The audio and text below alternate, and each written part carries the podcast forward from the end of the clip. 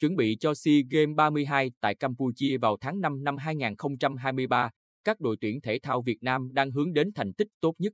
Huấn luyện viên và vận động viên Bình Định ở các đội tuyển cũng thể hiện quyết tâm cao ở kỳ đại hội này. Đội tuyển kích bồ sinh Việt Nam tập trung ở hai khu vực, trong đó, khu vực phía Nam có tổng cộng 14 vận động viên. Bình Định có huấn luyện viên Trần Đình Đô cùng 4 vận động viên, Nguyễn Thị Hằng Nga, Trần Võ Song Thương, Trần Minh Hậu, Tạ Thanh Hoàng. Ở SEA Games 31, dù trước đó gặp rất nhiều khó khăn trong quá trình tập luyện bởi dịch COVID-19, đội tuyển kích bồ sinh Việt Nam đã thi đấu rất thành công, giành tổng cộng 5 huy chương vàng, 6 huy chương đồng, bảo vệ thành công ngôi nhất toàn đoàn. Võ sĩ Nguyễn Thị Hằng Nga đã xuất sắc bảo vệ tấm huy chương vàng hạng cân dưới 48 kg nữ nội dung full contact. Trước khi lên đường tập trung cùng đội tuyển, Hằng Nga cho biết, đây nhiều khả năng là kỳ SEA Games cuối cùng của tôi, nên tôi sẽ cố gắng hết mình để đạt thành tích cao nhất, lưu lại kỷ niệm đẹp trong sự nghiệp vận động viên. Nhằm chuẩn bị cho các giải đấu quốc tế, trong đó có SEA Games, các thành viên đội tuyển kích bồ sinh Việt Nam tập trung quanh năm.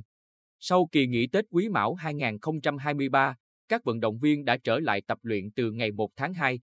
Huấn luyện viên trưởng đội tuyển kích bồ sinh Việt Nam Trần Đình Đô chia sẻ, tại SEA Games 32, bộ môn kích bồ sinh tổ chức thi đấu tổng cộng 17 nội dung 12 hạng cân nam, năm hạng cân nữ.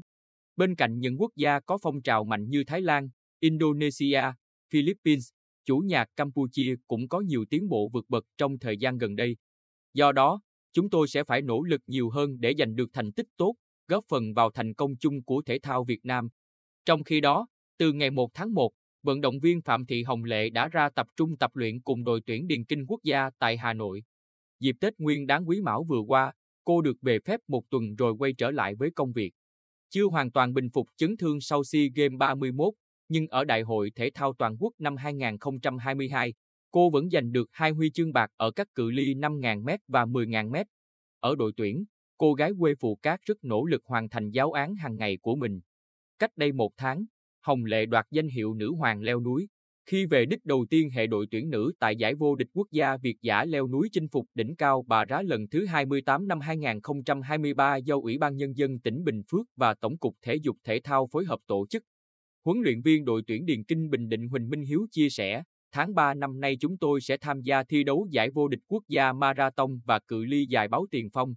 Tùy vào tình hình hồi phục của Hồng Lệ mà tôi sẽ quyết định có cho em thi đấu hay không, vì ưu tiên hàng đầu vẫn là SEA Games 32.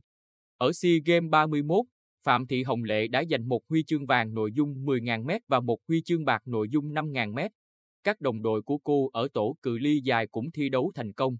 Giành tổng cộng 8 huy chương vàng, 2 huy chương đồng, góp phần giúp Điền Kinh Việt Nam giành vị trí số 1 ở kỳ Đại hội Thể thao Đông Nam Á lần thứ hai tổ chức tại Việt Nam. Huấn luyện viên tổ cự ly dài đội tuyển Điền Kinh Việt Nam Trần Văn Sĩ cho biết, theo kế hoạch, tôi vẫn sẽ sắp xếp Hồng Lệ thi đấu nội dung 5.000m và 10.000m tại SEA Games 32, với mục tiêu bảo vệ những thành tích đã đạt được hồi năm ngoái tại Hà Nội. Dù đang trong quá trình hồi phục chấn thương, chưa tập luyện với cường độ cao, nhưng với ý chí quyết tâm cùng tác phong chuyên nghiệp, tôi tin chỉ trong thời gian ngắn nữa em sẽ đạt được phong độ tốt để bước vào tranh tài.